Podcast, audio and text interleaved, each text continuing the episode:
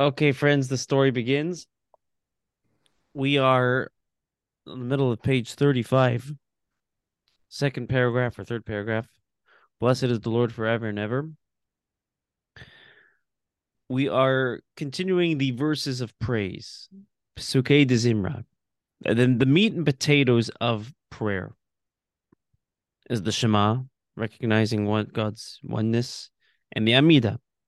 The Amida is total uh, submission and concedence to God.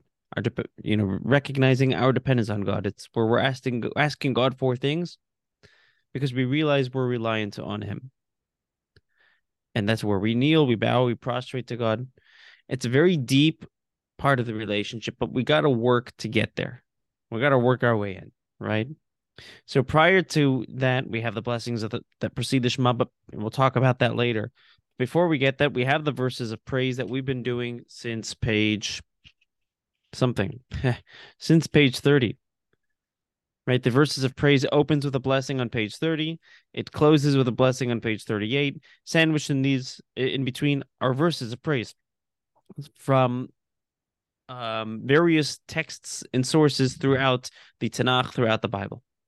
What we concluded last week was the last six chapters of the Tehillim that praise God, where we literally say Hallelujah, praise Him, praise the Lord, praise God.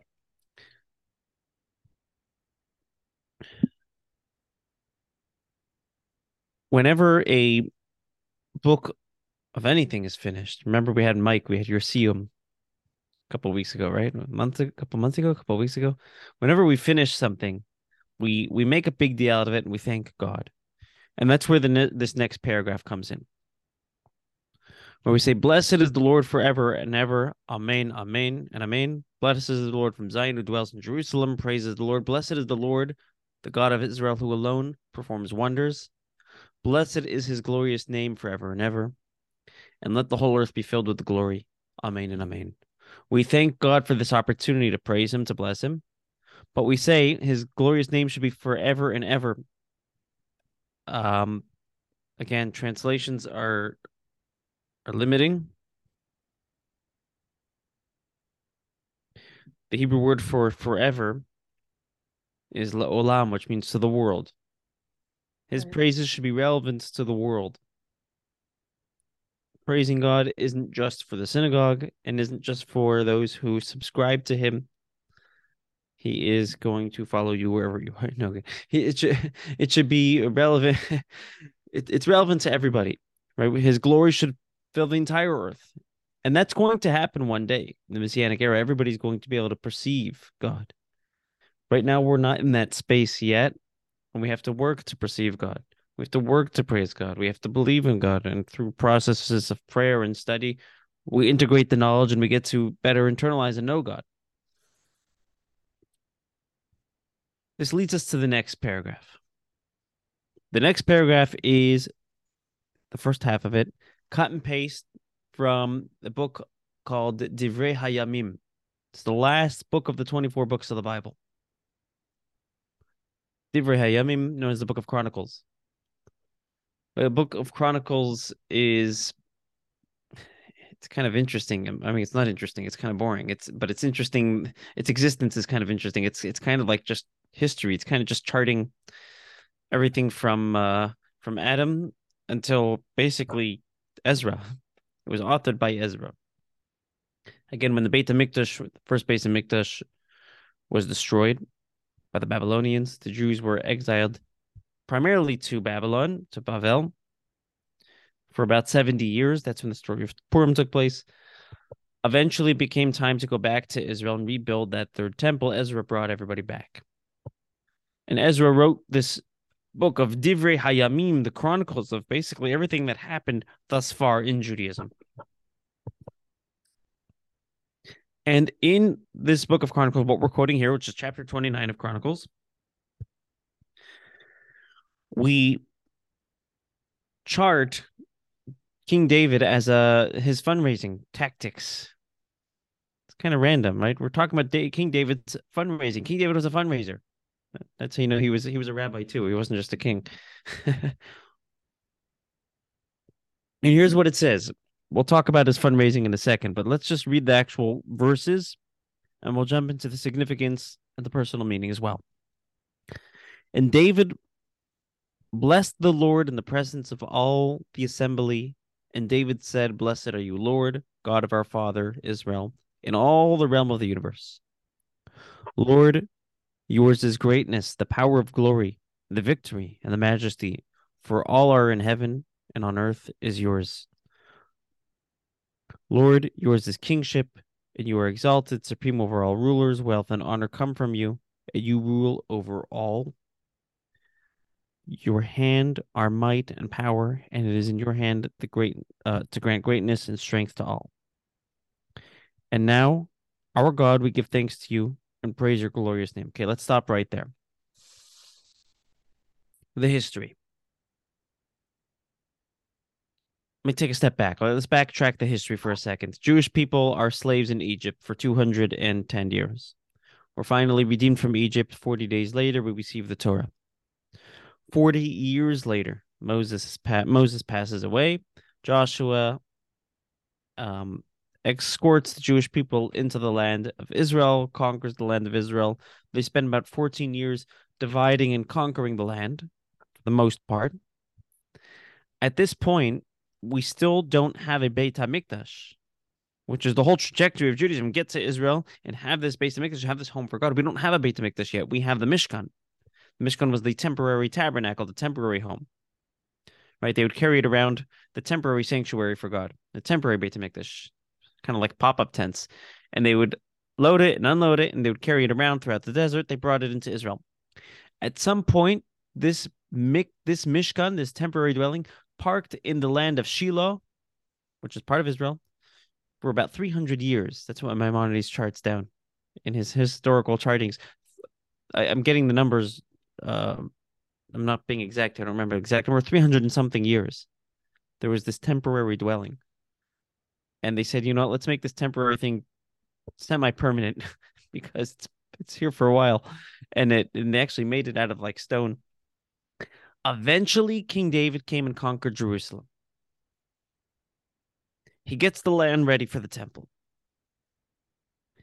And God says, King David, not so fast. You're not going to be the one to build the temple. God, why not?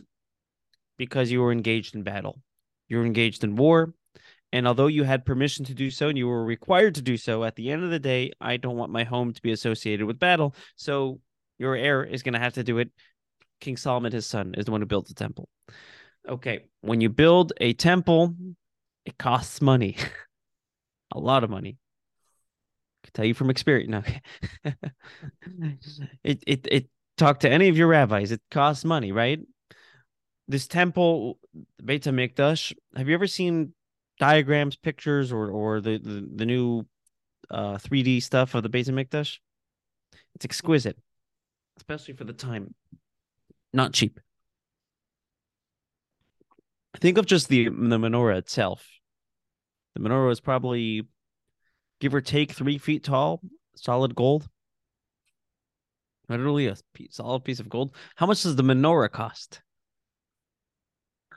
Right, the menorah is so expensive that it's probably more than a couple of feet of land in the Bay Area. No, I'm kidding. um, I'm just teasing, but the, no, no, but the, it's expensive. The Beit Mikdash was large. There was a lot of rooms, a lot of buildings. There was a, several mikvahs in there. There was sacrifices. There was an altar. There was a lot of gold, silver, copper, jewels, tapestry. There's a lot going on. It costs money. So King David had to roll his sleeves up and say, if God's home is going to be built, there's only one way it's going to happen. Somebody, we all together got to foot the bill. And King David fundraises. When he finally successfully fundraised, King David, the the the, the um the passage in Chronicles, the Hayamim tells us that King David rejoiced. Everybody rejoiced, by the way, not just King David, which is a powerful lesson when the rabbi fundraises. It's not the rabbi's joy, it's everybody's joy. Everybody rejoiced, but especially King David rejoiced. And he started dancing. They were excited. And at that point, King David composed this prayer to God. At this point, when he finished his fundraising and they all celebrated, we made our capital campaign, we reached our goal. this was before um, Charidy.com or whatever it is. I don't know if they had the uh, the, the, meter. Maybe they had one out of stone. I don't know. Fill the bucket with stones. but they started rejoicing. And David blessed the Lord. Who did he think? Who did he attribute his success to? To God, in the presence of the all the assembly. And David said, "Blessed are you, God. Thank you, God." He didn't say, "I'm the best fundraiser here." He attributed his success in fundraising for the Beit Hamikdash to God. Which God? God of our father Israel. Who's Israel? One way to interpret it is the people of Israel, right? But who else was Israel? Jacob. So why is he attributing his success in fundraising to the God of Israel as opposed to the God of Isaac or the God of Abraham? And go to Abraham, he was the first patriarch. He's the one who started this whole thing. So if you rewind to this week's Torah portion, this is very timely. This week's Torah portion. Yaakov, Jacob, who's later going to be Israel, his name was changed, is running away from his brother Esav. He is getting tired. The sun sets. He goes to sleep. He has a dream. There's this ladder. There's angels going down. There's angels going up. I'm sorry, other way around. There's angels going up. There's angels going down. And God is standing over him. And God is giving him this pep talk. You're going to be good and you have responsibilities and i'm going to take care of you and you you're going to take this torch that you got from isaac who you got from abraham who you got from god and you're going to carry on the torch of judaism abraham uh, sorry jacob wakes up and he vows to god that he's going to embrace this mission. And what does he say? I should have brought a chumash with me. Up oh, surprise. I'd like to get the exact text so just give me bear with me for a second. What does Jacob say? Hold on.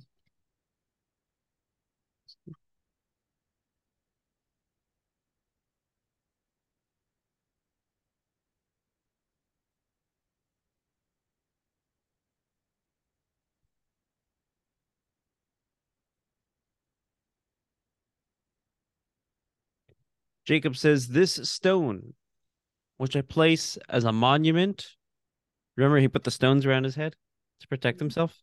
This stone will be placed as a monument, and this will be the house of God. What else did Jacob say right when he woke up? This is a sacred place. I wouldn't have fallen asleep here had I known this was a sacred space. Because he quickly realized where was he? He was in Jerusalem. He was on that exact spot where thousands of years later, thousand years later or less, the altar was going to be placed. He was on that exact spot where his father was author, uh, um, offered on the altar, in the same alt spot that Adam and Eve uh, used as an altar. He was in a very sacred space. He was in Jerusalem. He was in the Beit Hamikdash. He was where the altar was. He was in the sacred space, and he says this stone is going to be a house of God. This stone is where the altar is going to be. He basically put a place marker of where God's home is going to be represented. So now, fast forward, uh, close to a thousand years later, probably a little less, where King David is thanking God for his fundraising success and building the house of God. Um, he attributes his success to specifically the God of Jacob, not the God of Isaac or Abraham. Abraham embraced his mission. Isaac embraced his mission. Jacob embraced his mission concretely, pun intended, in the literal sense of we're going to make this permanent. We're going to build a permanent structure for God.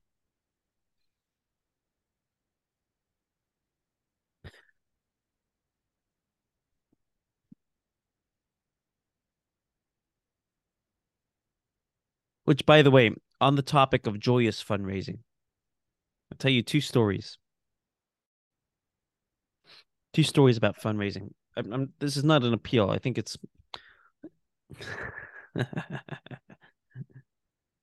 See everybody back away slowly. No, I'm kidding. Story number one was with Rabbi Shneur Zalman of Liadi, the, the Alter Rebbe, the author of the Tanya. He was on some sort of fundraising campaign um, for one of his projects. In general, he was a very charitable person. He um he actually, you know the joke they say um got married, became a millionaire. I used to be a billionaire. right. Um so that was him. He he married wealthy, but he gave away all his money to charity. And literally lived penniless because he gave he supported Israel and supported Jews that were in Israel at the time and created the Kolel Chabad Fund at the time, which is still exists today, helping hungry people in the land of Israel. And he was on his one of his fundraising campaigns and he knew there was a certain wealthy person and he was advised not to go to this person. Because this person has the means to donate a lot but he generally gives like a, a rusty penny literally just as a form of like mocking because he's not interested in giving. But he'll give a penny you know instead of even just saying no he decides to not heed people's warning and he goes and he has with him two attendants that were with him, I guess, helping him. He walks in, and these two attendants know what to expect, but he's going to give it a try. And he sent, give him his pitch. And he's sure, I'd love to help you out. I'll be right back. He comes back with a rusty penny or whatever, whatever the currency was. Two, 250 years ago. Comes with a rusty penny. And he takes it and he says, Thank you every amount is it all adds up. So thank you. I'd like to thank you and God bless you. Bless your family and thank you. The, the guy was not expecting that. He was expecting a more negative reaction. And the Alter Rebbe leaves. He calls him back. He says, wait, wait, wait. I think I have a little bit more for you. He gives him a little bit more, but it was still uh, negligible compared to what he could have given. And he says, Thank you so much. This is really to add to what we need. This is really to, you know, God bless you, bless your family. And he starts giving him all these, thanking him profusively and giving him blessings. And he leaves. The guy calls him back a third time. He says, How much do you need? he tells him the number and he fills the entire sum of what he needed. And again, he thanks him profusively, blesses him and his family, and he leaves. The two attendants say to the Alter Rebbe, "How did you um, how did you get him to donate? So many people have gone to him, and have been mocked, and you came out successful." The Alter Rebbe told him for the very first time this person experienced the joy of giving. The small amount that he did give was appreciated. He was blessed. He was thanked. He felt good about giving. He felt good about being a giver. He wanted to give more. Well, soon you'll soon see why this is relevant to the context of prayer. Why we're saying this now. There's another story with Rabbi Mendel Futterfass. Have you heard of Rabbi Mendel Futterfass? Rabbi Mendel Futterfass was a legendary um, rabbi in the Chabad world. He passed away, I think, in the early 90s. He was, he actually spent 10 years, he's from Russia spent 10 he eventually but was a Chabad rabbi in Kfar Chabad in Israel, the yeshiva there. He spent 10 years of his life in Siberia. He was arrested for practicing Judaism and teaching Judaism in communist Russia when that was highly illegal. Um, in his later years, you know, he had to support the yeshiva and he had to support many other responsibilities. And he would fundraise and he would actually go around flying around the world, meeting with people, fundraising. At some point he was like in his 80s and he says you know what? I think i'm done. I think i'm ready to just kick back. I'll study. I'll teach torah. I'll, I'll be involved in community affairs but i'm just done fundraising. I'm done. And he asked the Lubavitcher Rebbe for his blessing to alleviate him of his fundraising responsibilities and please get somebody else who's a little bit younger and more charismatic and whatever. The Rebbe's response to him was, Who gives you the right to take away people's mitzvah of giving tzedakah? you think you're fundraising? You think it's about you getting money? You have the opportunity to go around. You meet people, you put on tefillin with them. You also collect stuff, but it's not about you needing money, although you, your organization does need money. You have the opportunity to give. You're giving people a mitzvah opportunity. How can you possibly take that away from them? He's in his 80s. He's oh man, he's got to do it. He's got to do it. But why are we talking about fundraising in the middle of prayers? This is the prayer that David Hamelech, King David composed when he fundraised. If you look on line number three, Lord, yours is the greatness. I'm gonna do you know, let's let's go in the Hebrew. I'm sorry. Hebrew's better. Line number three in the Hebrew. And I can't do this English stuff. Uh, line number three in the Hebrew, the beginning of the line, toward the beginning of the line, right after the two dots. Lecha to you, Hashem, God, Hagdula is greatness. All of this greatness, all of this kindness that I've received, I'm attributing it to you. Vahagivura, strength, power, or discipline. The discipline that it takes to fundraise. The discipline that it takes to fight adversity to get here to conquer the land for the Beit HaMikdash. That comes from you. Vatiferet, the beauty, the Hanetzach, the victory, the the splendor. All of this is you. It's everything in the heavens, the earth, all of this that we're getting, it's all you, God.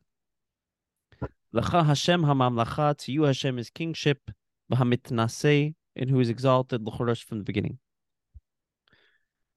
Just going to read one more line, okay? The ha'osher, wealth, the hakavod, honor, milfanecha, it's in front of you. Va'atam moshel bakol, you rule upon everybody. By the way, there's a tradition when you say the word bakol, you're supposed to give some tzedakah at that point to the mm-hmm. tradition to actually reenact what King David was celebrating. It's an old tradition to do that. But why are we talking about King David's fundraising prayer that he did with great immense joy? in the middle of prayer. Why is it relevant here? So I read a commentary from Rabbi Yonasan Eibschitz. He was an Austrian rabbi going back, I think it was Austria, going back probably 300 and something years ago, 350 years ago, maybe a little bit more. He wrote a commentary on the Siddur. And here's what he explains if you reflect back on the praises that we gave to God, do you remember how we said they were all in the, or most of them were in the future tense? Right? Why were they in the future tense? Because the ultimate praise is going to be in the future. It's going to be when Mashiach comes, when we have that Beit HaMikdash. So if you look on page, um, the clearest examples on page 33. Praise the Lord, praise the Lord. O my soul, I will sing to the Lord with my soul. I will chant praises to my God. It's not that I did praise or I am praising, it's something I will do. It's more clear in the Hebrew, but this is future tense. And most of these are future tense. Prophesizing that the ultimate ability to praise God is going to be in the future when Mashiach comes. Right now, during exile, we believe in God the way Isaiah prophesizes and describes the messianic era, it's going to be a time where we're not going to, lo- we will no longer believe in God because we're going to know God. When Mashiach comes, we're going to know God, and that's going to be in the Beit HaMikdash. We're going to have that clarity. But what did it take to get that Beit HaMikdash, to get that oasis of clarity of God? It took donations. It took dedications donation is is is is financial. A donation is is emotional as well, because a donation is dedicating. It's dedication. Your heart follows your wallet. That's how life works. When you donate to something, you're investing your heart and soul. And what we're saying is if we want these praises to be real, we got to dedicate our heart and soul. We got to totally dedicate ourselves to these praises as we're going to fully when Mashiach comes. Yes, Mashiach's not here yet, but we're going to fully invest ourselves emotionally and fully put our heart and soul into these praises and dedicating our heart. Part of that means our wallets too. You know, there was a fundraiser. tell you a great story. There was a fundraiser named Shimshon Stock. He lived in Crown Heights. And he, he would fundraise for people that were, you know, didn't have food for, for the holidays. And he used to announce, he was a clown. He was known as a big clown. Um, he used to announce, everybody pull out your wallets, take out just one dollar. That's it. I'm asking you to take out one dollar, hold on to that dollar, and give me your wallet. but King David is celebrating not just that people are giving money, it's that people care. People care about this house for God so that they could wholesomely praise God, so that God could be present in their lives.